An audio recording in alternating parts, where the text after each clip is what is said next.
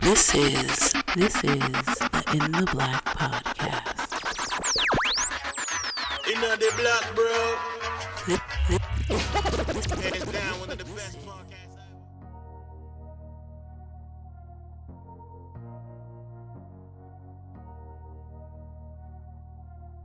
Yes.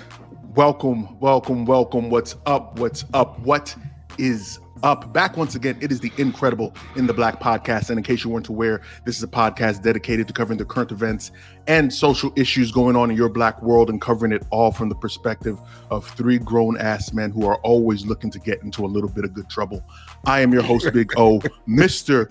In the Black himself, but you know I can never do this alone. I want to intro for before we do that, this is a special edition of the Black Light segment. Of course, you guys know the Black Light is our opportunity to dive into the people and conversations that deserve the deep dive. But before we get into all of that, let me introduce the rest of my co-hosts, man. Crush, what's up?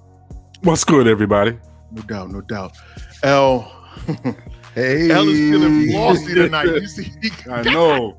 Full announcements. I know. L feeling extra flossy tonight. L, what's up, Might man? be a man, hashtag man. tattoo somewhere. Yeah, yeah, yeah, I'm, I'm chilling, man. You got it. You got it tatted too. That's why you got that big ass joint. You got it tatted too, didn't you? You did, didn't you? No, I Oh, didn't. actually. okay, okay, okay, okay. I need a new tattoo, but I haven't. I haven't. No, You haven't- I gotta haven't get more guns. far yet? More guns first, man. More guns before a tattoo, bro. Don't, My guy, don't even get me started, man. Don't even get me started. Are there any guns left? not many. There ain't a whole lot of ammo out there. I Yeah, no bullshit, no bullshit. Now, L, please help. Well, before we do that, also, if you're checking this out on YouTube, make sure you hit that thumbs up button. It goes a long way. Make sure you subscribe so that you don't miss out on the next video. And of course, follow us across social media at In the Black PDCST, Facebook, Twitter, Instagram, Your Mama's House, all of that stuff. You'll find us. Uh, but as well, before we jump into it, L, please tell these good folks how they can become part of the family if they want to become part of the family, man. Hey, man, we want you to become a part of the family. That's first up. Uh, we like about five of y'all, so y'all can come on through. uh, right on over and check out the in the black podcast.com website and then up in the corner you can see become family click that tab there you can give us money so we can build a bigger platform of course. Cash app venmo ebt cbt uh, qvs tnt espn whatever you try to do. But also you can buy our swag man. You can buy our t-shirts. You can buy our hoodies. You can buy we got new toilet paper that we just coming out with. Uh you can use. It's real soft. It ain't that scots that you typically be wiping your ass with. Anything just come on through man become a member of the family over here at uh in the black podcast No doubt. We even got the silk bonnets coming out real got soon. even the my silk, bonnets man Silk bonnets? Not Silk satin? bonnets. No, no, no satin? no, satin is a little bit more expensive. no. our our guest tonight, Woo! uh, I'm really Yeah. excited to have have him on, Mister. He doesn't want me to call him Professor Rodriguez, but I'm going to do it. Professor Dylan Rodriguez, author of White Reconstruction, Domestic Warfare, and the Logics of Genocide. Uh, this is going to be very interesting, man. It's going to be an extremely interesting conversation. So, Professor Rodriguez, what's going on? peace, peace. so you see This my, the last my time, name. This the last time I'm going Okay. to call you. tell him tell him Dylan tell Call him me by my name. I Like appreciate I- I, appreciate the gesture. Call you can call me by So- my name right there. I got you. I got you. I got you. So we are very familiar with you, Dylan. But for our listeners, for our viewers, please tell us a little bit about yourself, man. Hold on, Dylan. Before you do that, man, I want to honor you by reading your bio because in your bio shows your hard work and dedication. And I like giving people they fucking flowers while they're Yes, still on indeed. this side of the dirt. alright. No doubt. Uh, Dylan Rodriguez is an abolitionist teacher, scholar, and activist. He was named to the inaugural class of Freedom Scholars in 2020 and is president of the American Studies Association 20, uh, 2020 to 21. He has worked as professor at University of California, Riverside since 2001 and recently served as the facility elected chair of the UCR Division of Academic Senate and chair of ethnic studies. Dylan's thinking, writing, teaching, scholarly activism, activist labors addressed in complexity and normalized proliferation of historical regimens and logics of the anti-blackness and racial colonial violence in everyday state, cultural, social formations. He conceptualized abolition and other forms of movement as part of the historical collective genius of rebellion, survival, abolition, and radical futurality. He is the author of three books, most re- recently, White Reconstruction, Domestic Warfare, and the Logic of Racial Genocide, Critical Ethnic Studies, a reader, which is dope as shit, by the way. Uh, and he'll go and give all the places that he can find himself, man. Yeah, no bullshit. the- the- I just want to say that I first came across Dylan, man, uh, listening to Beyond Prisons podcast. Yes. Man, they had him on there, and literally, I was blown the fuck away by not just the, the intellect, but the passion, and just it was given in such a practical manner. I mean, one of the stats that he gave, I think I heard it there, was he was talking about uh, campus police officers.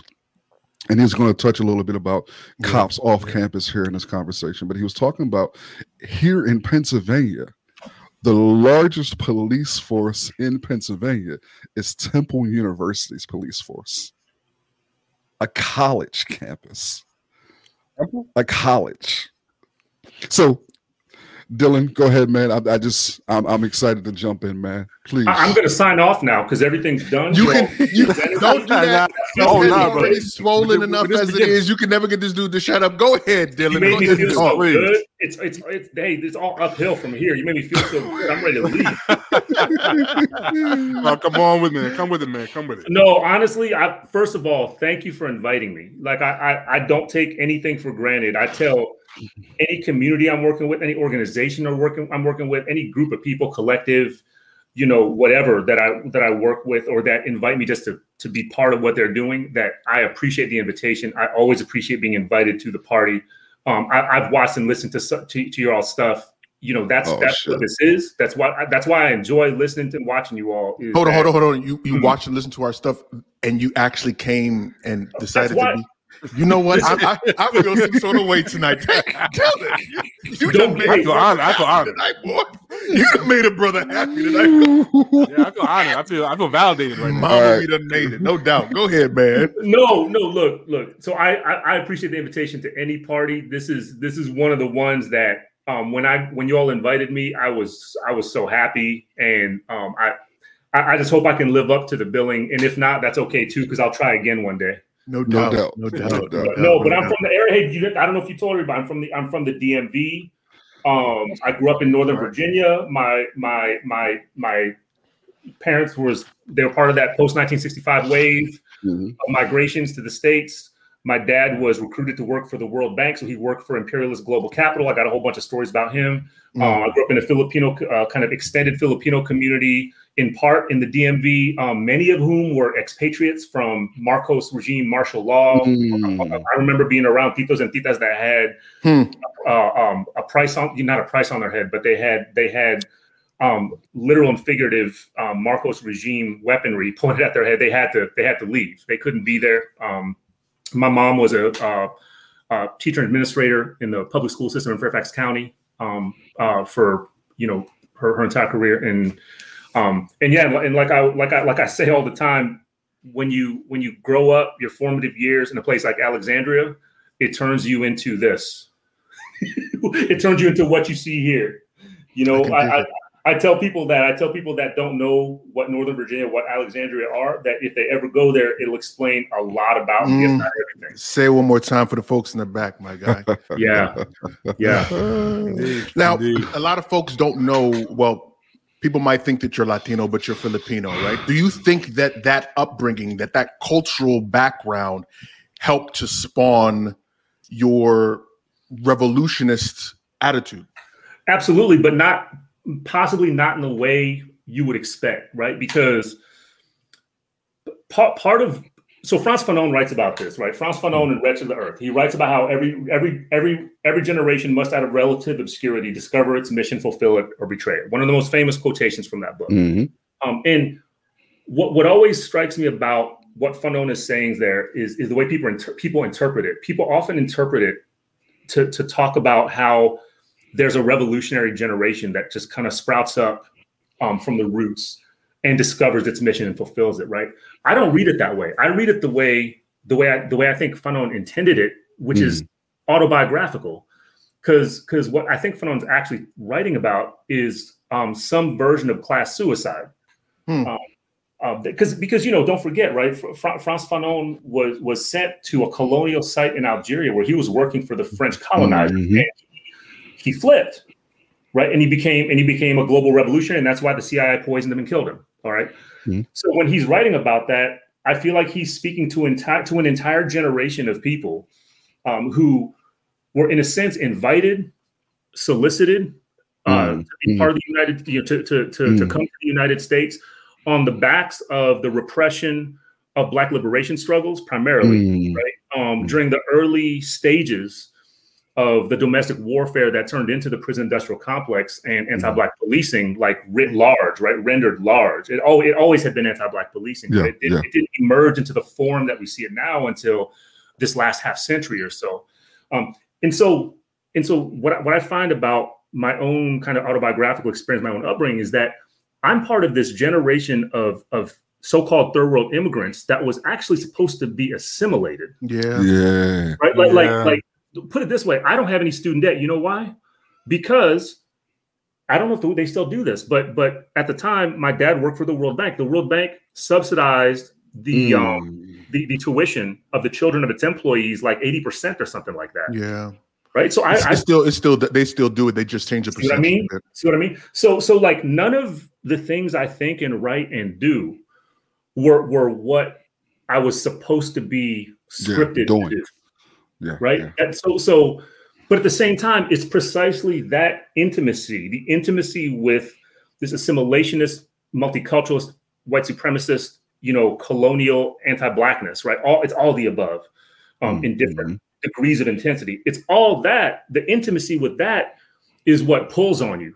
Mhm. And, and at a certain point, you kind of have to pick a fucking side, Pick a side. Yeah. Yeah. Yeah. right? Yeah, and, and I yeah. know I'm being, that, that sounds real simplistic, but sometimes it gets that way. It Sometimes has to it crystallizes. You know, usually it's really complex, right? And there's like more than one side. You got to figure out what the gray area is and navigate all that, right? But there's also there's also you know specific moments in your life and in history where the it's really clear, Yeah. right? Like yeah, which yeah. side of the historical narrative are you, you going wanna be on? in with? Yeah. Yeah. You know what I mean? If you're if you're if you're, you're going to be accountable to history, and, and I think I think all of us are, all of us In are some So, degree, sure. right? Yeah. It's a question of whether you own it or not, whether you acknowledge that or not. And so, but I think I think it's those moments when when when when history is kind of um, leaning on you to decide what side you're going to be on, right? When when it becomes crystal clear, and this this George Floyd bill thing is one of these moments in a certain kind of way. It's crystal clear what the nature of the warfare that's happening um, is inducing in terms of asymmetrical casualties, right? Yeah, in terms of generally one-sided casualties. You know, at that point, it's like you you you have an obligation to just make a decision, and and, and you also have an obligation to build an analysis and spread that shit. Yeah, Mm, yeah, yeah, yeah. mm. Anyway, I, I could go on, but anyway, No, like, no, that- no. that's that's that, that's my my my like my like affinity to your all's program is in part because of of the fact that I'm, I'm from the area. I'm from I'm from Yeah. that that general area. Yeah, yeah, that's what's up. So let's talk about that George Floyd act while we're here, because Well, first of all, it's fucked up. They named it after him. that that's number one.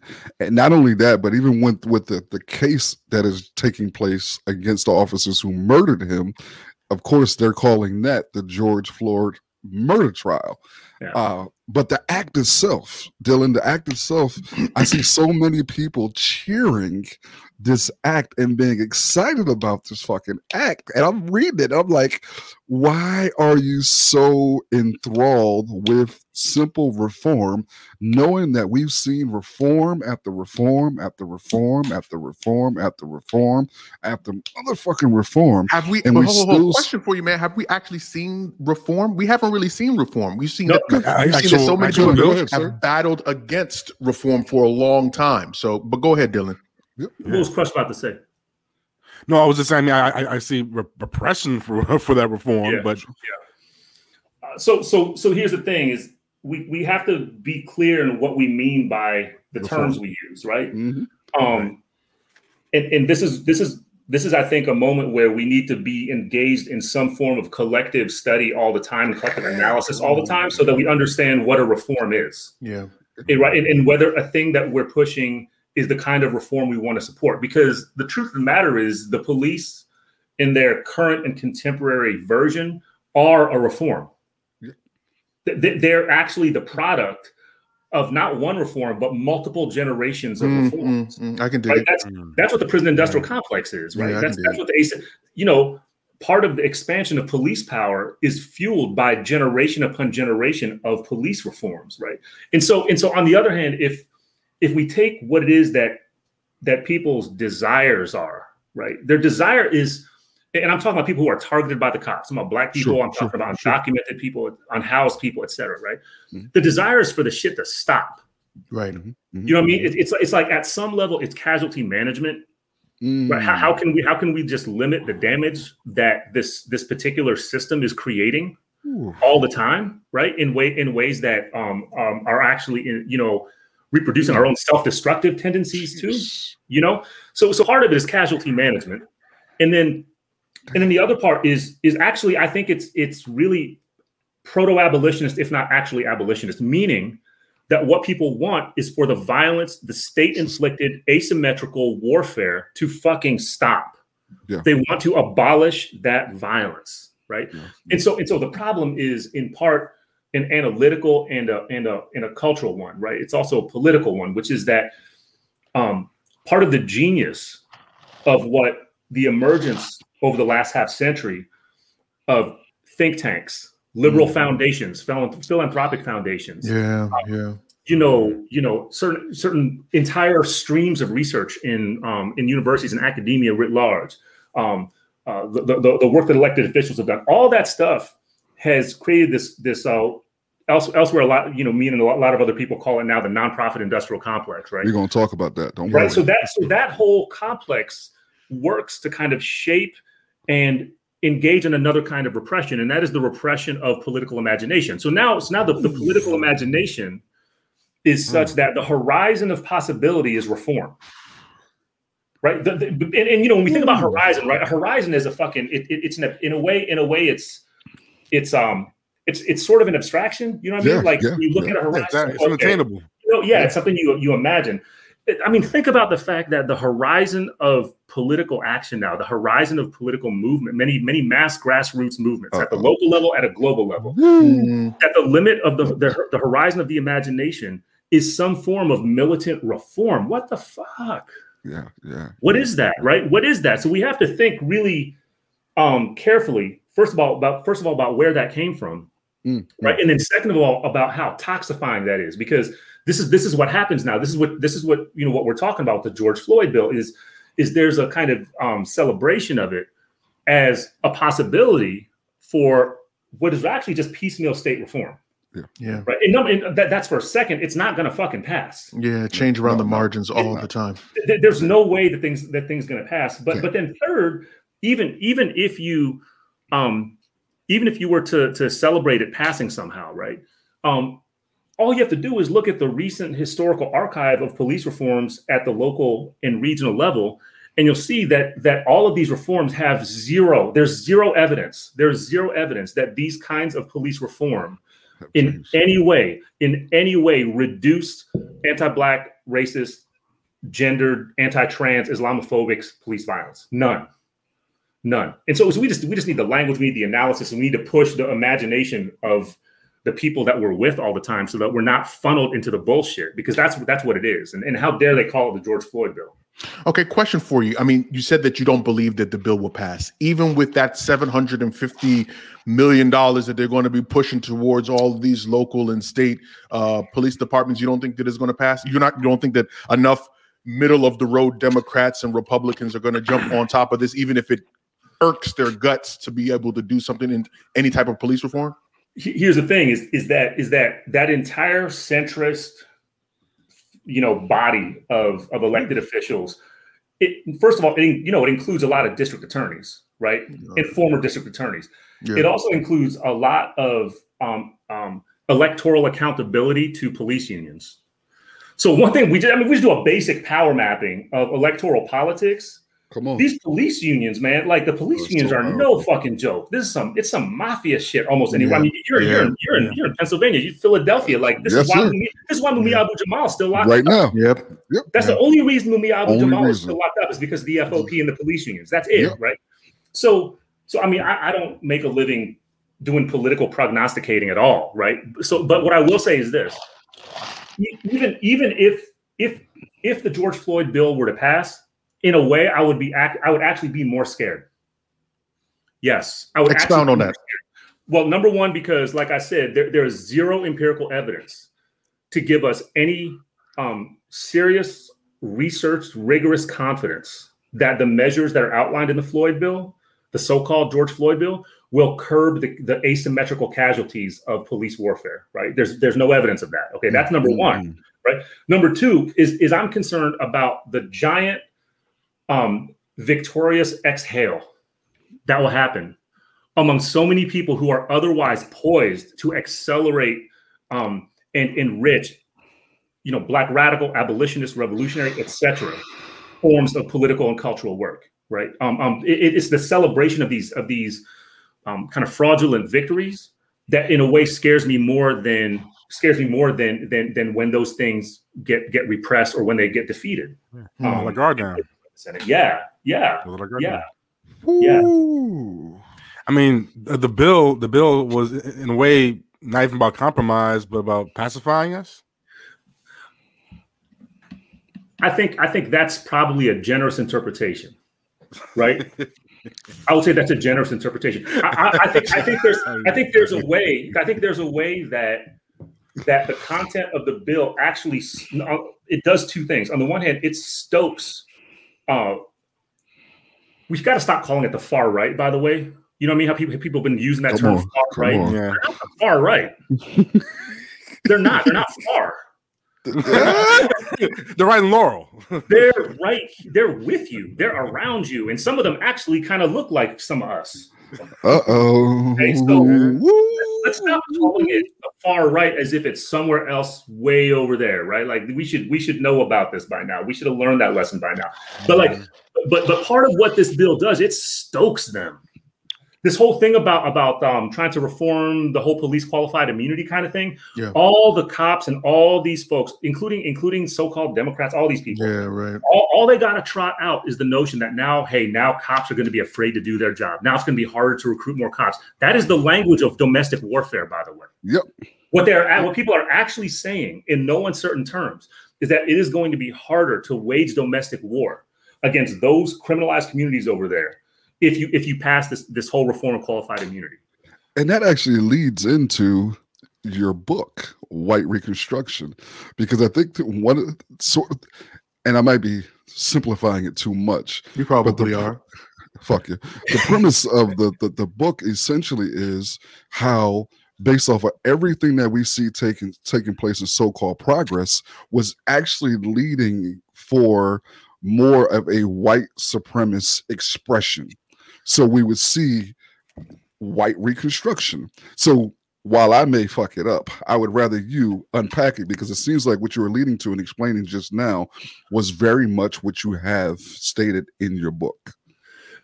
Yeah, I mean, I don't I don't think I'm saying anything that original in my in, in the book. I think maybe I've tried to synthesize some things um, for sort of the first time, but but the ideas I'm drawing from are are pretty widespread. They're they're part of a kind of archive of radical thought, and and I would say, radical I would- tradition, sure. know, and, and I'd say there's there's two people I'd want to highlight. One is um, he was my teacher for a minute when I was um, in graduate school in, in at, at, at Cal Berkeley.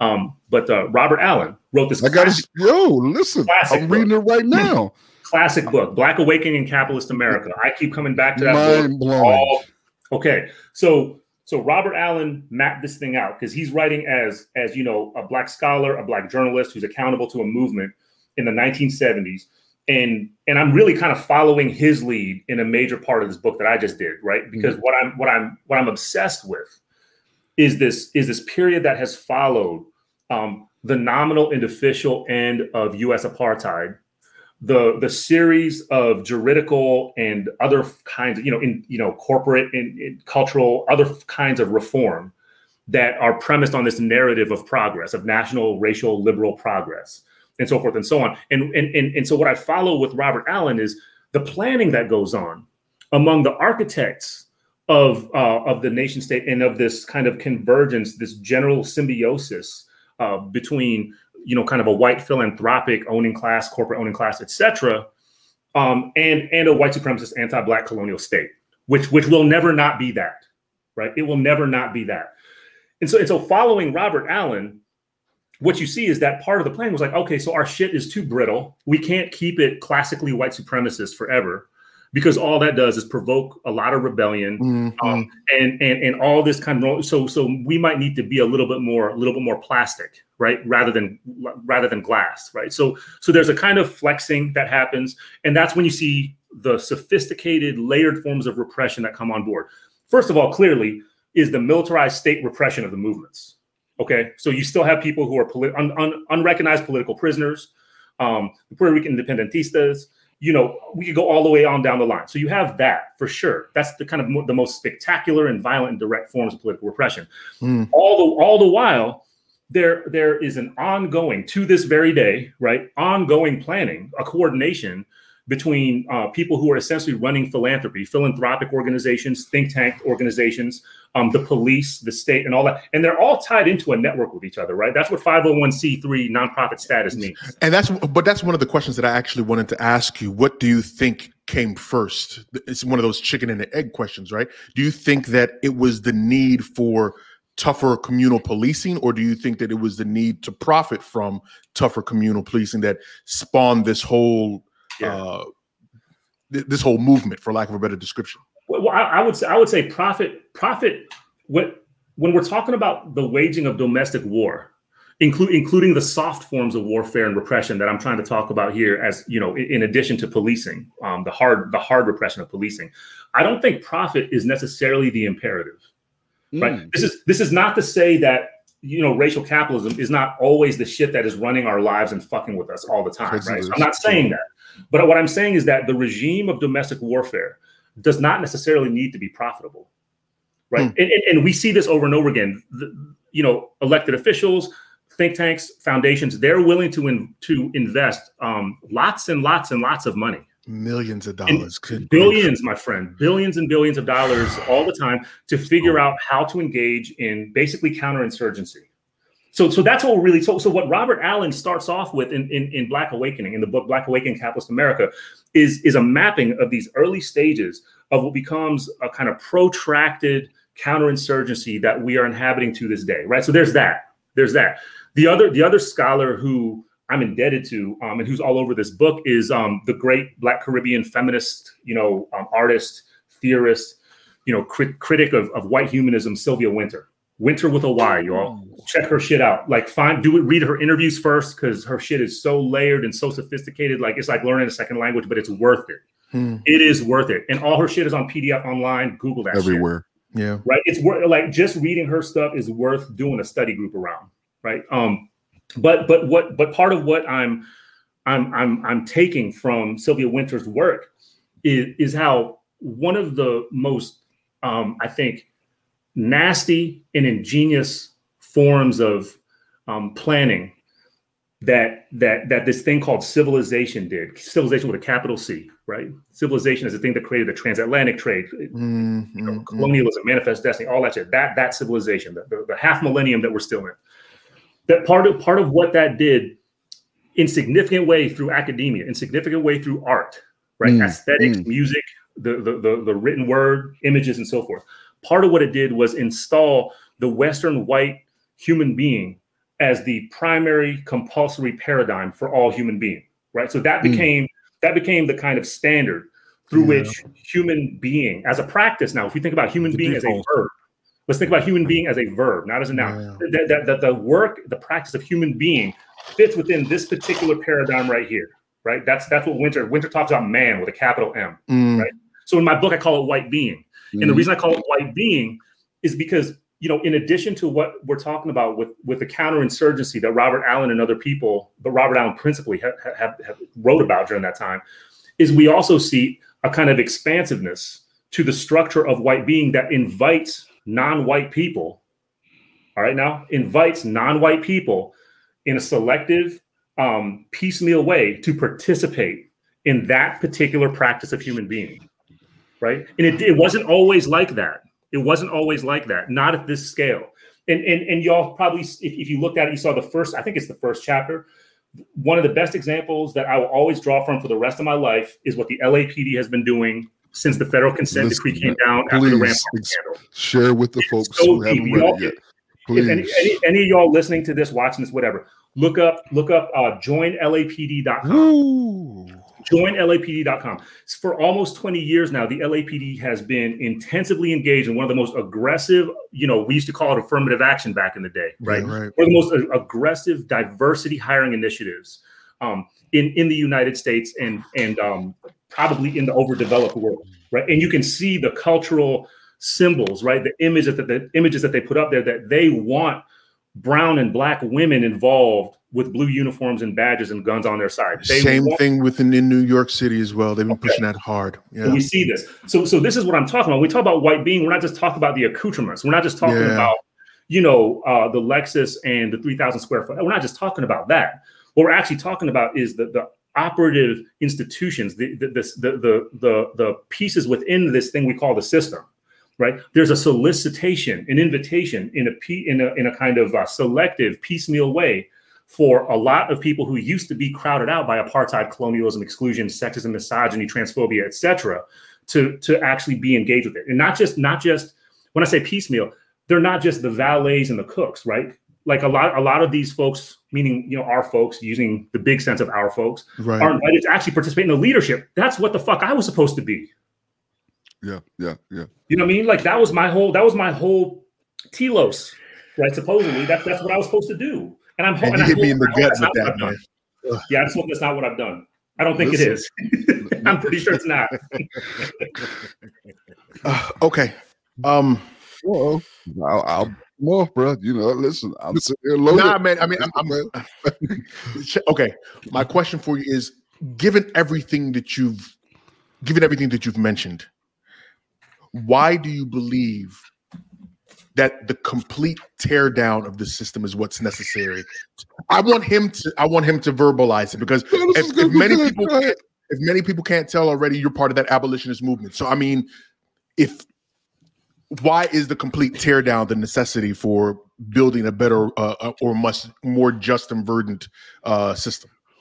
Look, I'm trying to be a good guest. I feel like I'm fucking talking too much. Nah, No, man, you good. That's why we No, brought no, you here. no, please, please, please, we, brother, we please. brought you here to Hey. talk, sir. But, but no, I mean, I'm, I'm being a little facetious because I love talking. But I can give you, I can give you, I can give you like, I can give you like a one or two line answer to your question. Actually, Don't do it. Don't do it. And here's why. Here's why. All right, If if we if we take okay, two things. One is we really don't have a choice, right? The teardown, right? The transformation, whatever you want to call it, the revolution, whatever whatever term you want to attach to it. Terms matter, right? But whatever term you want to attach to it, and we can talk about what the difference is between these terms tear down abolition revolution transformation we can we can we can have a whole seminar on that right and i, I welcome that i think that's beautiful it'd be beautiful to do that then, we're- then we're having a whole different conversation but but but but the reason those things need to be front and center all the time collectively is because we really don't have a choice. What what what the current kind of national and global system reveals all the time is that it is fundamentally unsustainable right? The way in which it is capable of reproducing itself not sustaining but reproducing itself hmm. has only been through asymmetrical warfare domestic global and otherwise. All right so that's that's number one as far as as far as why why abolition right the other thing about about about abolition the second thing i want to say is if if i take if i take my own analysis seriously or it's not my analysis if i take the analysis that i am um am am, am, am a student of and a teacher of Sure, seriously sure. which is that all all of these logics of state formation of racial capitalism of policing of incarceration all this stuff if all of it is guided in some way by a logic of genocide right Me- meaning that it that, that these things identify particular bodies people populations neighborhoods geographies um, for for social neutralization or liquidation, right? Not necessarily mass slaughter, because Mhm. that's not necessarily how gen- you can just go read the common United yeah, Nations. yeah, yeah, yeah, yeah. But we're talking about like like people that are neutralized and uh, you know um, um, humiliated, you know, eviscerated on on a targeted large scale. If we take that analysis seriously, then you know the only thing you do with genocide is abolish it. You don't try to reform it, right? You don't try to tweak it. The only thing you can do with something that is guided by a logic of genocide is abolish it. So, Hmm. what that means then, now, now don't get me wrong, I'm not trying to say that we don't have to be engaged in everyday short term tactical struggle Sure. to try to keep ourselves and people around us, people we love, people we are accountable to alive, right? So we just have to have an abolitionist analysis of the kinds of reforms we're supporting because they have to they have to be the kinds of reform that are that are serving that are in the service of, of genocide casualty management rather than in the service of actually expanding uh, the, the operative systems that are driven by the logic of genocide. And that's But Dylan, Dylan, Yeah, we, yeah. we need the police. Without the police, then we're not. We're just going to be anarchy, and people are going to be running amok, and there'll be lawlessness in the streets. Like we need the police. How dare you say that we need to tear down the system? Come on, Dylan. Give it yeah, to right. Well, the law, the Yeah, we have to redefine it, right? let's be really clear the lawlessness is already there right the law the lawlessness is already there it is everywhere and i don't just mean police violence i, I am talking about the way in which this, these places we call the streets are organized the way in which they are selectively developed and underdeveloped the way in which they are serviced Facts. and abandoned by the state Facts, induce, facts. induce what native american people call auto-genocide it induces what native american people have called auto Mm. is where Auto genocide. is where is where identified populations that, that are targeted by domestic war engage in patterns of behavior, right? Routines, right? Routines in which they are destroying each other. Um, shit, this is not new. Nope. This is as old as colonialism. This is this is how transatlantic chattel slave slavery started. Yeah, Again. It's the same fucking logic, right? Listen, man. I I was reading uh The Revolution Will Not Be Funded Yeah. the other night. Uh I have P- the PDF copy and I'm reading your section and then it goes to Ruth's section, Yeah, Sister Gilmore. And yeah, I'm getting punched in the mouth from both sections because literally because I live in a community where nonprofits are the dominant shit. source of any sort of social care. And it's killing my community. And no one can fucking understand, Dylan, my outrage when these com- nonprofits come through. And I'm struggling with articulating because, of course, I have a radical revolutionary mindset where I understand that these people are pillaging and but I can't articulate it. Give me your thoughts on that, please. So, so, so here's here's what I would advise because I've been struggling with this for almost my entire adult life. Me, meaning, meaning the nonprofit structure. yes. um, All right, so like, shoot, I work at a university. I work at the University of California. There's probably very few institutions that are more responsible for asymmetrical killing than the University of California. It is a fucking warfare machine. Um, lots of dastardly shit has has emerged from my employer. you trying not to work anymore, Dylan? Is that what you're doing? You know what? You know what? at this. Set This is yourself the up. funny- Fuck, Don't come back and From put my us, employer. You know what I'm saying? No, but this is the funny thing. No, no, no. Here's the funny thing. Here's the funny thing. This is this is this is what I tell other people that are in, especially young people that are earlier in their career in this job. The best, I feel fucking invincible. All right, it's be, and it's because I'm tied. I'm tied to so many people and communities, both within universities and way beyond universities, that will make so much hell if they come after me because of the shit that I say about them. That I actually feel deeply protected. I felt the same way when uh, Mm. I felt the same when I was supporting uh, uh, uh, the Palestinian position, the Palestinian Arab American Studies. We're gonna talk about that 'cause that was crazy. I got these crazy death threats and Death threats how they, they coming should, at they you. should Yeah, like what? shooting squad and they should blow me away and i like you know they did all that but but you know so a bunch of my colleagues actually my not not coincidentally my black colleagues got me to got together with me and said hey are you all right i was like yeah i fucking feel invincible because they're gonna have to go through like 3000 people before they even get to me Facts, you, you know what i mean so so like so there's that anyway my, my point is this about about the nonprofit thing please. um, the problem is not so much that they exist, just like the problem is not so much that the university exists. The problem is that people don't recognize them as arenas of struggle. Okay, they are taken. They are oftentimes just taken for granted, and that's that's the argument that I tried to make in that old article I wrote a long time ago for that book you just read, um. Which is that the thing that slips by, and this is what Robert Allen was writing about, Yep. is, is that these nonprofits they're they're not just service providers; they're actually forming political ideology Yeah. right they're they're building a political a set of political assumptions that then circulate to grassroots movements Yep. to you know to, to churches synagogues you know what i mean mosques you know Yeah. all And kinds of later, communities. ultimately becoming policy in some instances too. abs- that's Yeah. that's, Oh, exactly that's the doing. ultimate goal. Yeah. Right, That's right, right. Probably, probably the the biggest pain in the ass that whose name um, a lot of our folks probably don't identify but should is is is the paradigm that was constructed by Saul Alinsky.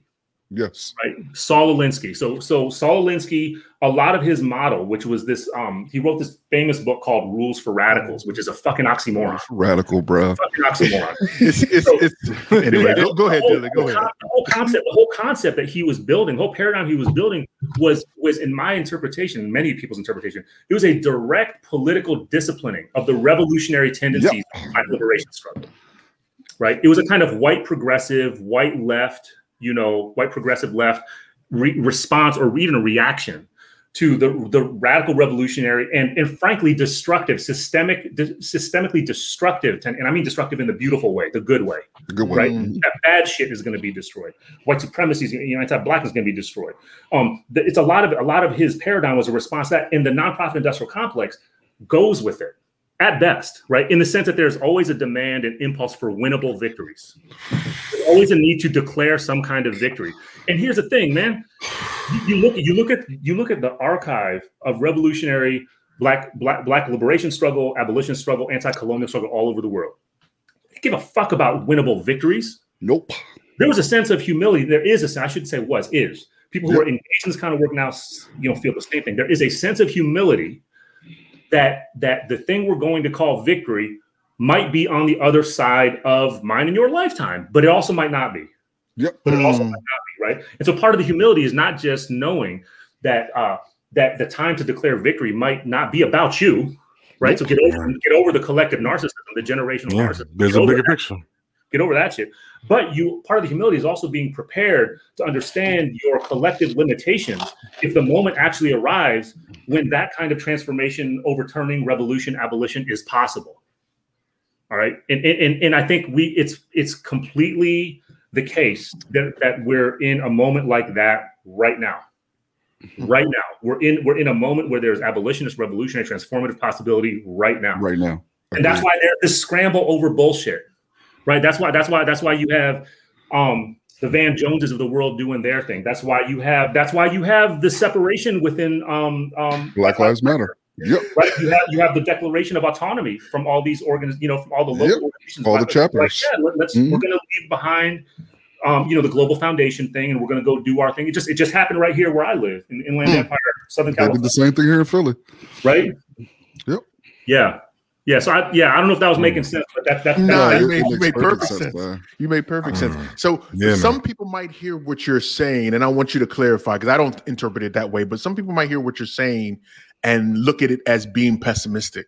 Mm. You know, King has that famous quote that the moral arc of uh, Right. the history bends towards justice. I don't know necessarily if that's always the case, but some might hear what you're saying and take it as a Some pessimist. Do you, do you long take that been- accurate? Do you take that as accurate? As- long Are you being a pessimist, Dylan? Um, I don't think so. I, I, I think I think I am I am when I no, I think I'm being very skeptical and suspicious. I would say that.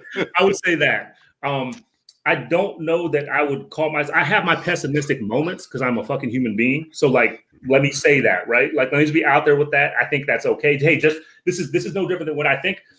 I think I was I think I was talking about this on on the Beyond Prisons podcast that you listened to a while back, or maybe it was somewhere else. But I was talking about the revenge impulse, right? Yes. a lot of people, a lot of a lot of families, especially right, who who who have you know who have their loved ones killed by the police, right? That that the move the justice movements that form around those folks are driven by a need for fucking revenge, right? And and there's this interesting tension Oh I think- I think man. Within um, you know left progressive abolitionist radical communities about how to, whether or not to fuck with that revenge impulse, right? Mm. I, actually, Yeah. think, I think we. I, I think you should. I I do think, think, we should. I think you Yeah. have to. have the discussion at least. And, and Yeah. I, th- I think, and I think the thing is that that there's a humility in that because because the revenge impulse doesn't fall into whatever formulaic thing people want to put out there about abolition, right? Because the whole point of abolition is that you want to get you want to stop punishment, right? You want to stop, you know, you, you want to end a, a so-called justice system that's actually driven by the state's punitive um, revenge implementations, right? So you want to actually stop that, but at the same time, this is another kind. This is a kind of you know, this is a, this is another kind of revenge. This is revenge that's actually grounded, I would say, um, more fundamentally in accountability, a rage over over over the lack of accountability and what now the word that people are using more and more in relation to the so-called George Floyd bill is police impunity right? Oh, it's a response to police impunity. That's that's mm-hmm. what that's what it really is. I don't even know that revenge is really the right thing. I think so people funnel into and that's why they say prosecute the cops Yeah, right? yeah, yeah, yeah, yeah. and, my thing is like is like to be in dialogue with that is to say like let me honor what you are feeling when you say Which is jail fair. killer cops right? But it's, it's a big debate. It's like the, but let's also be honest with ourselves that if there was some kind of prosecutorial miracle and the da pursued charges and they fucking convicted that person or those those cops those individual cops it actually doesn't fix any of the problems that led to this loved one's death. It's a battle. Dylan. It's a battle. It's a battle. Do you think that? Do you think that with these uh, grassroots movements that surround these incidences of, of police killings and so on, that there's a way to effectively honor these people, effectively push the message forward, and not allow the outer structure to co-opt the message? Because it seems like that happens far too often. Yeah, yeah. It, it it it happens if we if we take the work of collective, perpetual, rigorous, studied analysis seriously. And the problem is, in many places, um, Does not happen. organizers and organizations simply do not. Did not right that, that, that there that there's um a desire for a platform Yeah. right um i mean that's that's that's part of what this um what was it called i, I I always think about eight to abolition right the, the hashtag eight to abolition Yeah, which yeah. is which is response to the other one To the other Yeah. one, to the trash one. Sure. yeah, yeah. So, so like, but that's so, so part of, but if, but if you read them alongside, they're actually not even analogous to each other because eight to abolition No. is so deeply radical and aspirational that it doesn't even fit. It's not even congruent with with that other one, right? Which the one that will not be named, Thank the you. eight, the eight point platform that will not be named. Yeah. Um, so, so I think when I say analysis, what I'm talking about is the kind of scrutiny that you're that that, that you are um, describing, which is constant, right? The co-op, the, the gestures of co-optation are constant. Um, Yeah. I was just, I was just thinking about this recently in the context of of of my university, meaning the University of California statewide, not just UC Riverside, but all the University of Californias, where the administrative response to this whole last 12 months of struggle, as well as the last decade of resistance to police violence on campuses, has been for administration to implement task forces. Yeah, tuck their head in the sand and then do all that other. look, bullcrap. look, in part of the task Mm. force, if they if they're smart, what they do is they try to reach out to Black. Student Union, Come on. right? They try to reach out to people who might be the ones who call themselves abolitionists. They try to reach out to um, student affairs. They reach out to the cop, right? They reach out to the chief of police on campus. They, and they get them all in the room, right? And then and then what does the, the here's the problem. The struggle then becomes, oh, what should the content be of the recommendations we produce as a task Mm, that becomes that becomes that becomes the ground of debate and here's the point it doesn't matter because because because the the the the the purpose of these task forces and you can you can draw the draw the comparison out to other kinds of review boards Sure. task forces everywhere not just at universities but in cities and neighborhoods the point of those task forces in almost every instance unless they are completely autonomous from the administration in the state which they almost never are Mm. the point of those task forces is to simply exist as task forces. It's a ritualized ceremony. That's what it is. They do what they do. They can issue whatever horrible, lukewarm, badass recommendations they want. We all know they're not binding, right? We all know that they they are never implemented, um, especially the, the radical recommendations. They're never fucking implemented. not There's always a reason they don't get implemented. Yeah. But that's not even the point. That's the point is that there's a performance of of, of administrative self-reflection that then wins back in the, at least in their minds it wins back the credibility and legitimacy of the police presence Mm, which which which is which is why i'm involved with this um statewide and now national cops off campus campaign um uh, because we're, we're trying to start by just abolishing police presence at campuses there's no reason for it. fascinating. That's there's no reason for it. So i'm not a pessimist i'm not a No, pessimist no, no, No, I, no, no, I- I I. I can dig listen. it. I love that because that will be my response to Sean every fucking time he calls me a You, pessimist. you are a pessimist. Like don't Nope. don't let Nope. don't let I am Dylan's just critical. response does I- not listen, wash I- on you, my guy. I'm Look, telling look, you. look, look, if you're a pessimist, it means you're not you're not involved in in community. You're not building struggle alongside people. I'm sorry. I'm, I know I'm some people who Nope. identify as Afro pessimists are going to be mad at me about that. So that's okay. No, please, Also, God, in my own- my own interpretation talk of the about term, it. right? Like Right. there's, there's a certain way that the notion if if if pessimism is really deeply what you are. It's real. I should say I should be more fair. It's very difficult to believe in the kind of creativity and the beauty of that kind of collective work, right? Because that shit is profoundly, radically hopeful and not in the Obama hope kind of way, right? I'm talking about the radical revolutionary abolitionist hope kind of way. Um, that that's what I mean. That's the kind of hope, the kind of hope that gets you that gets you moving with people and thinking and doing things that you couldn't do by yourself. So in that way, fundamentally, I'm nowhere I'm nowhere close to being a pessimist that way. Okay. I love having guests that say shit that I don't have to fucking say. That I can just sit back and be quiet. That way, that way, he, do my all the hate mail doesn't come in your into your inbox. I No, love so, it. how do you exist within academia then? Because for so long we've been seeing this this um this fluffy talk in academia about how you know anti-blackness exists and how this exists in the revolution and all this other stuff. But so, for for a long time we've been seeing these institutions continue to perpetuate this foolishness. How do you exist? How do you exist on the same plane with those things? Because it wasn't until this whole George Floyd thing that I saw a lot of universities vocally come out against police abuse, Yeah, uh, being pro-black, all, all of that. Just focus. anti anti-racist policies. You're right, Oh my God! And like statements of condemnation over anti-black. right. All of a sudden, the, the school's uh, Instagram page is black for whatever. whatever. I'm like, come on, my god Like, like, like, how do you exist within Monthly that same round realm? You know what I mean? Yeah, no, I, I you, well, well, I'll say I'll say two things. One is that um, the thing we call the academy or academia, it's not actually a real thing. It's it's it's an abstraction. It's it's like it's it's really a colonial white supremacist abstraction. It's not a place. You know what I'm saying? Academia is not a place. Right, right, It's right. an. Not at all. aspiration. It's an aspiration, and that's and that's what's so fucked up and toxifying and colonial about it is is that uh, people who are who have day jobs in places that get named as academic places get toxified by the aspiration, Hmm.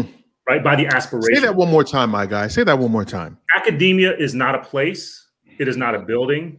It is not really a geography. It is an it is a white supremacist, colonial, and fundamentally anti-black aspiration from its roots, right? You can trace where that term has come from and how it's become institutionalized. That is that is fundamentally what it is. It is aspirational, right? So the dream is to become a part of this academy, to be recognized by this thing called the academy. Mm, mm, mm. You know, have a capital A academic in front of your name. So Yeah, Yeah. right. that- that's why I respect when people use the term academic as a pejorative. Is that why you don't like to be called Professor Rodriguez? I don't know. That's that's that's that. Well, look, look. Partly it might be it might be an age thing because I think we're probably in the general vicinity of being. Nah, he older than you, Dylan. Don't worry about it. That motherfucker older than you, bro. Don't do that Yeah, shit. he's Don't hopping the do graves. When I see you no, in no, it, really, has- it really has nothing to do with age. No, I, look, look, I like like I let I let I let um as I've gotten. It has to do with my age, right? As I've gotten older, I let undergraduate students they call me Professor Dylan. Okay. right? So like. I, I can take that, I can accept that, right? But I, you know, I tell them to call me my first name if they want to call me Professor Dylan. That's okay because there's a kind of like intimacy to it. And a kind so anyway, I, I just I just don't really um subscribe. Like I like I am most flattered when people tell me after they've known me for a couple months that they had no idea what I did for a living, right? You know, because that that's that's really flattering to me. It's like ah, you don't look like a professor. I'm like, thank you. I appreciate that. You know I mean? It's, like, but it's like it's not just that I don't look like one; it's, it's I kind of don't act like one in most cases. You know, I don't talk Facts. like one in, in in in common everyday interaction and whatnot. Um, so so so that's what I would say about this thing called the. Now now I do have a day job, right? And so I think part of what has allowed me and others to survive is is to treat it that way that the university the college right that these are day jobs which means a couple things one is that um, in order to sustain your position in your employment if, if you're interested in that right um, you have to try to build community and power with other people who are in a similar or or or or or, or close by situation with you either in that institution or elsewhere right? So it's it's another way of saying that universities and colleges they're no less arenas of collective struggle of collective Facts. resistance community building and for that matter of collective insurgency and revolt than Wow. any other institution than any other institution and the moment that that that people think Collective insurgency? That's that's it's- that's some it's- strong it's- terminology, my guy. but look, but no, but look, look at the history. Look at the history of revolutionary movements. Right, there's a good number of Colleges, I mean, universities. Where, where that shit it, it may or may not have started at colleges and universities, but there's so many fuck up. instances in which what happened when students, faculty, and others from outside the university seized that site as a place of struggle to push you. forward Facts, push I can see that. forward. Yeah, you, and here's why. Here's why. There's a reason for it. It's because because these are places that are um, they, they are centers of ideological, political, and, epis- and epistemological power, domination. Say, of domination, right?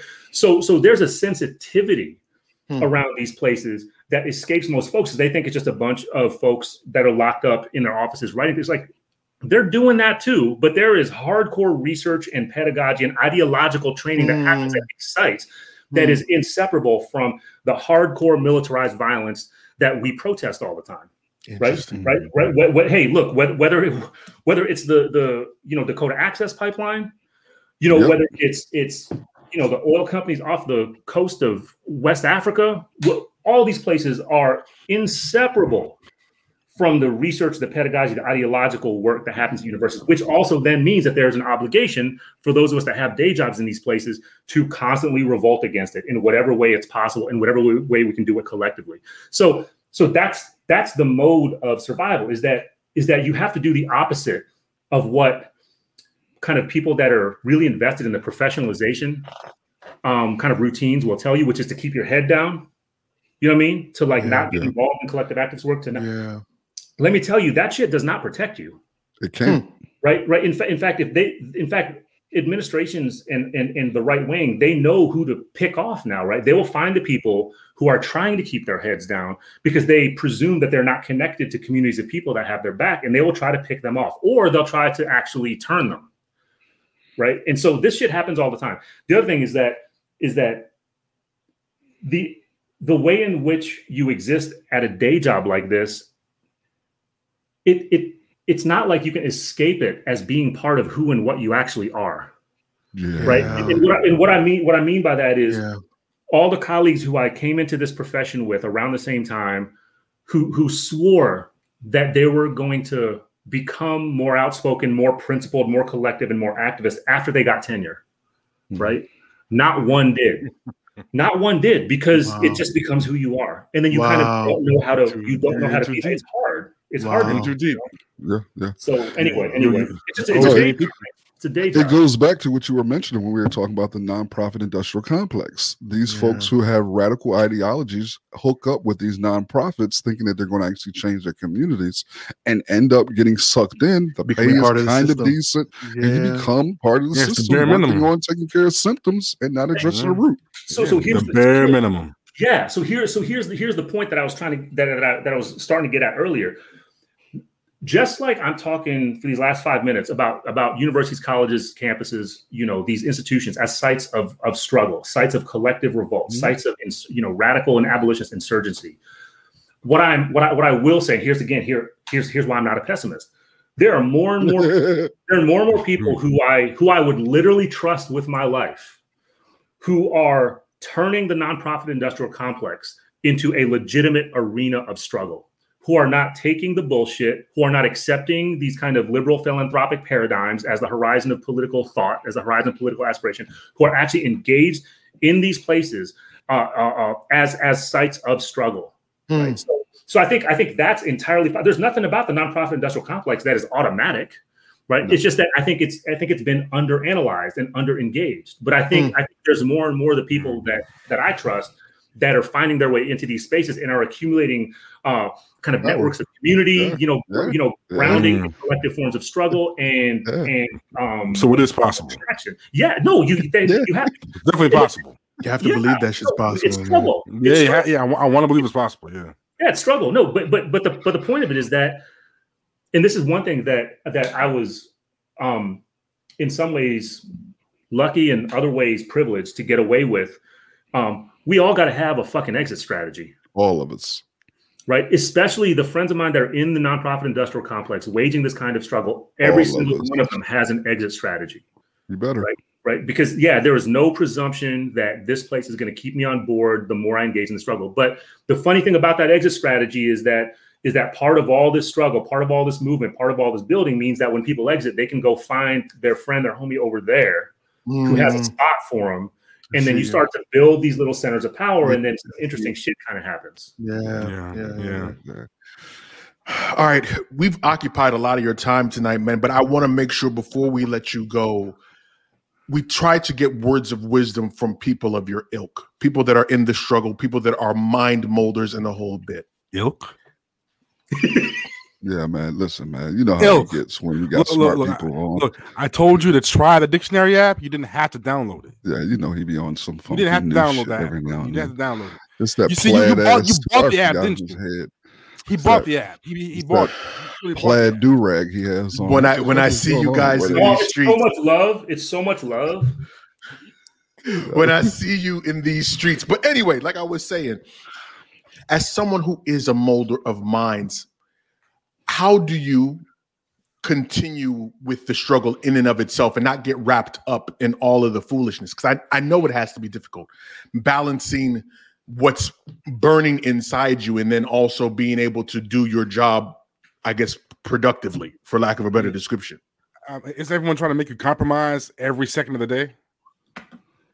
Shit, almost everyone. Yeah, I mean, almost everyone. I, I mean, some motherfuckers ain't. Well, well, well, Some depends don't. what you, but part of it is depend. It depends what you mean by compromise, right? Because so the way I took what you mean is a sellout, right? So like, yeah, there's a there's a sellout. The tendency towards sellout happens all the Yeah, time. it- There- There's, other, trying there's to other- find the middle ground with you. yeah, no, that's all fucked up. I mean, th- there's other stuff. There's other. I mean, I mean, there's another way of thinking about the term compromise, where it's like it's involuntary, right? Like, like we're born in conditions not of our choosing. So there's shit that we are fucking surrendering and compromising all the time, like fucking dignity. You know what I mean? Right. Like fucking respect. So like so yeah, so but I'm taking what you're saying as as meaning the sellout, but um but but I'll say I'll say that part of it is is taking what my my dear teacher and mentor from undergraduate um, my undergraduate years at Cornell University in Africana Studies, Dr. James Turner, one of the founders of Africana Studies. Brilliant. Yeah. And and when I was when I was leaving, when I was getting ready to leave Cornell, um, we sat in his office like we had many times before, and I asked him the same question.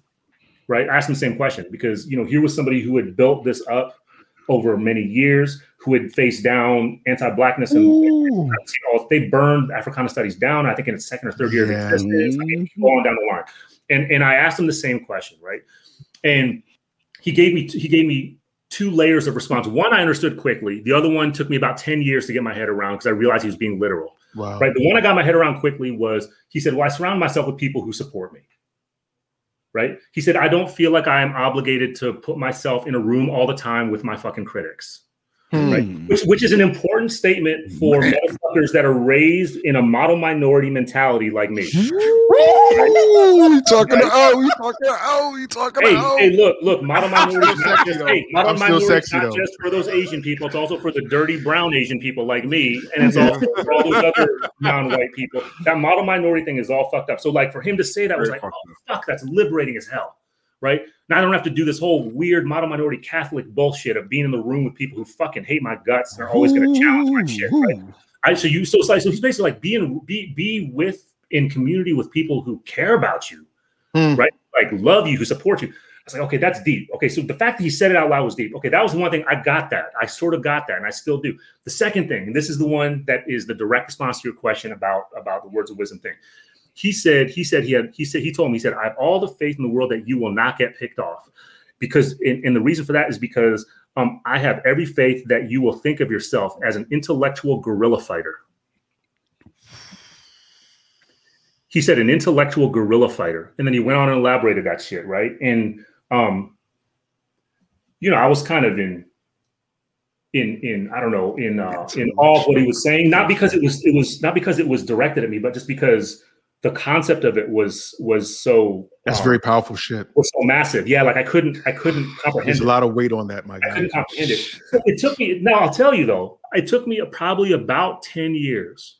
Yeah, probably about ten years to realize that Dr. Turner was making a literal statement.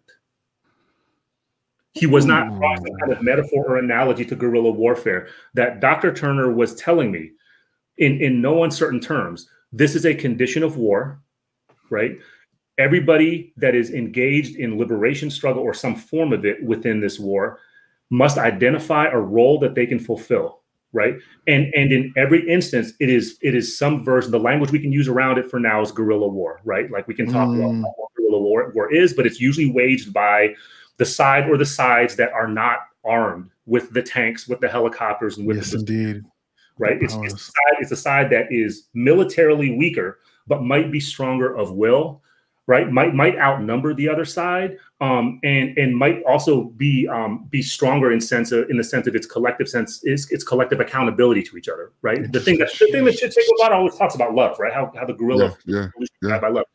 So so so so to say that is to say then that if if I'm taking my own my own analysis seriously, that that the condition is domestic warfare, that the ongoing half century of white what I'm calling white reconstruction is counterinsurgency, then then then then the, the the freedom struggle, the abolitionist struggle is a guerrilla struggle. And and and that means that a guerrilla struggle means that there are as many fronts in that struggle as we can identify. Hmm. Right. So so I feel like I have a particular humble, small role to play in that ongoing guerrilla war that Dr. Turner identified for me when I was 21 years old. Right. And that's why that's why I'm I'm in that's why I'm in this room with you. Right. This is this is part of the guerrilla war that we are waging. It is ideological struggle. It is an urging to the people that are with us or want to be with us to do the work. And this is the piece of advice I'm going to give everybody to do the work of collective fucking study in whatever form that takes, Takes, whatever that's form that takes. Right, like I don't get, you know, I know y'all just did a show recently um, where you talked a little bit about about uh, what's it called, um, uh, the Black Judas movie. Yeah, yeah, Right. yeah, yeah, yeah, yeah. Anyway, Judas I and the Black Messiah. Black Messiah. Sorry, yeah, I watched that shit too, right? And Yeah, um, yeah. And, and it made me angry and sad and all that shit. The way that it was kind of humanizing the snitch and on and on and on. Um, especially because the only the only film that matters to me is that documentary film, the, the Murder of Fred Hampton, right? That grassroots documentary. So, so you know, I'm saying I'm saying when I say collective study, fucking watch a film like that together and hash it out. Like y'all mm-hmm. do it. This is my point. Y'all are actually doing it. That that's what that's what programs like this, you know, this kind of community that y'all are building. The people that li- listening to the live version now and that are going to listen to the recorded version later. I'm talking. This is actually the kind of collective study I'm talking about. I'm not just talking about where you go in a room and all have read the same book, like an Oprah Winfrey book club. Although it can be that. Yeah. It okay. can be that, but it doesn't have to be that, right? And you probably are not going to pick the same books Oprah picks, right? Nope. You might, you might, and, I, and this is part of that same program. You talked about Noname's Book Club. I would advocate you go look at Noname's books. Go look, go look at Noname's Book Club. Read that Oh, shit. yeah. Read the stuff that she's putting out there. Yeah. So I think She's the one concrete thing that everybody can engage in some kind of way is the is this form of collective study because that's that's how we will collectively develop the kind of shared, uh, rigorous, stubborn, principled, and radical analysis that will stop the onslaught of counterinsurgent bullshit. Right? Because because that is that is as dangerous in many ways as the violent repressive police repression um, that folks are trying to reform all the fucking time right so we got we got to identify the different fronts of the counterinsurgency and take what professor turner was saying about guerrilla warfare seriously and engage with it in humble ways but in collective ways and in proud ways Shit. Mm. Powerful shit, man. unapologetic ways Please. Dylan Rodriguez. Uh, we have When you on coming some- back, bro? I- i'll come back anytime you invite me you Okay. Listen, Please, listen, please, listen. please. we have s- s- slowly but surely become the home for intellectuals, black intellectuals. And I, I'm going to put it. I mean, I mean, I don't want to say this too lofty, but at the same time, you're probably one of the baddest intellectuals we've had on the show. I Hands can't down. say thank you enough, man. Um, only thing that I ask is the next time that you're in the area, uh, that you bring some of that lumpia. I'm gonna hook that up. Yes, I'm indeed. up. Yes, Dylan Rodriguez. Where can people find you if they'd like to find you, man? How can they get your book? How can they get a hold of you? All of that good stuff. Uh, hey, hit me up on email, Dylan Rodriguez73 at gmail.com. That's my personal email. Don't be shy. Uh, you can find my book. Um, the Fordham Fordham University Press website has my book. Uh, what on Twitter? I think my Twitter name is at Dylan Rodriguez, right? My Yeah. Instagram is at Dylan Rodriguez 73. I'm on Facebook. I, you know, all that, all that shit. But like, hit me up. Um, I'm, I'm in. I want to be in community with as many people as possible. I've got resources to share with people. Uh, we're talking about PDFs. That's I got a need. shitload of PDFs to email people. I'm you know what I reaching mean? out to you, Uh, bruh. Don't even on worry about it. Say, hey, say your you email one more time. If you can't if you can't afford to buy my book, hit me up. I prob my, my publisher probably get mad at me, but they can't get too mad. I probably have a PDF that might have some notes on it that I could just email to you. Um, anyway, what was my email address? It's just my Yeah. name, Dylan Rodriguez, with a 73 at the end. Yes, that's the year I was born. At Gmail, right? At At gmail.com. gmail.com. At gmail.com. no no. And what about your IG and all that other stuff, man? Um, Because you know you're gonna you're gonna get all the hate in your DMs. That's I just want to let you know that. That's okay. That's okay. That shit feeds me. Bring it. Bring it. Bring it. No, Right people spend that much time. People spend that much time, then I'm just honored with it. I'm no, doubt, no doubt, no doubt. So what's your IG and all that, man? Uh, uh, Instagram is at Dylan Rodriguez 73. Twitter is at Dylan Rodriguez. And then you can just look me up on Facebook. There's not that many Dylan Rodriguez's on Facebook. You'll find me. Thanks. I see you. I see you. Once again, I want to say thank you for Thank coming you. in, showing up, Yes. I can't and wait till next dropping time, man. jewels, man. You, yeah, we're gonna make sure that you come back. It was awesome. Now- it was awesome. Now that I've honored the right person, I want to go ahead and take care of the rest of these guys. Crush, where can people find you if they want to find you, man? Yeah, you can find me at the Orange Crush with a K or at the SP Methods, aka Bridge, where I will be announcing a new uh, book project. Okay, no Told you, doubt, no man. doubt. This motherfucker doing all types of work. Damn. It- It's the Jamaican roots. Uh, Uh, be careful. hell, Don't put a root on you. hell, where can people find you? if they wanna find you? Pause, pause. Listen, man. Hey, you can find me everywhere, man. At Elgin Bailey. Uh, you know, come through. No doubt, no doubt. And I'm Big O, Mr. In the Black himself. You can find me on Twitter and on Instagram at MR underscore in the black. And I want to thank you guys once again for joining us for another incredible episode of the In the Black podcast. You could have been anywhere else in the world, but you chose to kick it with us, and we appreciate it. Help to support Black media like this, where we're going to have these open and honest conversations and dialogue back and forth, where we're going to give you the real. We're not going to sugarcoat it for you. So if you like stuff like that, make sure you follow us on Instagram, Facebook, Twitter at In the Black PDCST, Cash App, go to the website, all that other stuff. And of course, until next time, informed, intelligent, in the black. In the black. Peace. Peace. This is this is the In the Black podcast. In the black, bro. Hands down, one of the best podcasts I ever heard, though. I like y'all. Word. Brethren, what up? I read a black up here, brethren. Listen. In the black podcast, and your lad, it's all facts. You don't like that, then fall back. In the black podcast, don't talk trash, Switch fast if you ain't raw, then you're whack. Informed, intelligent elements, always relevant. Not for the weak and delicate. This is eloquent excellence. We are setting precedence. Rest of them are excrement. In the black podcast, the truth like the testament. Don't know, black up bro, man, a specialist. So what the podcast, broadcast, can't mess with this. Like said, them a cheat, who no do it so effortless. I listen, them I learn, when them listen, them I benefit. Reporting current everything that is prevalent. This is so exquisite, a scientific experiment. Giving you the news, not views without evidence. Telling you the truth, sentiments without embellishments. Relax, these are the facts, bringing them to your residence. In your house or your tenement, listen to hear intelligence. Body filled with melanin power that's so unsettling. Bright in the stars, bringing some light back to the desolate. In the black podcast, like your lad, it's all facts. You don't like that, then fall. In the black podcast, they on top. Who know you watch black up here, chat me can't. In the black podcast, like your lad, it's all facts. You don't like that, then fall back. In the black podcast, we outlast the whole of them. Can't none of them contrast. This Yeah. Just like that though. This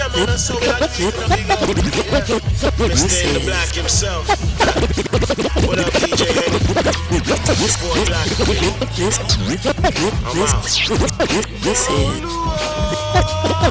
This, this, this is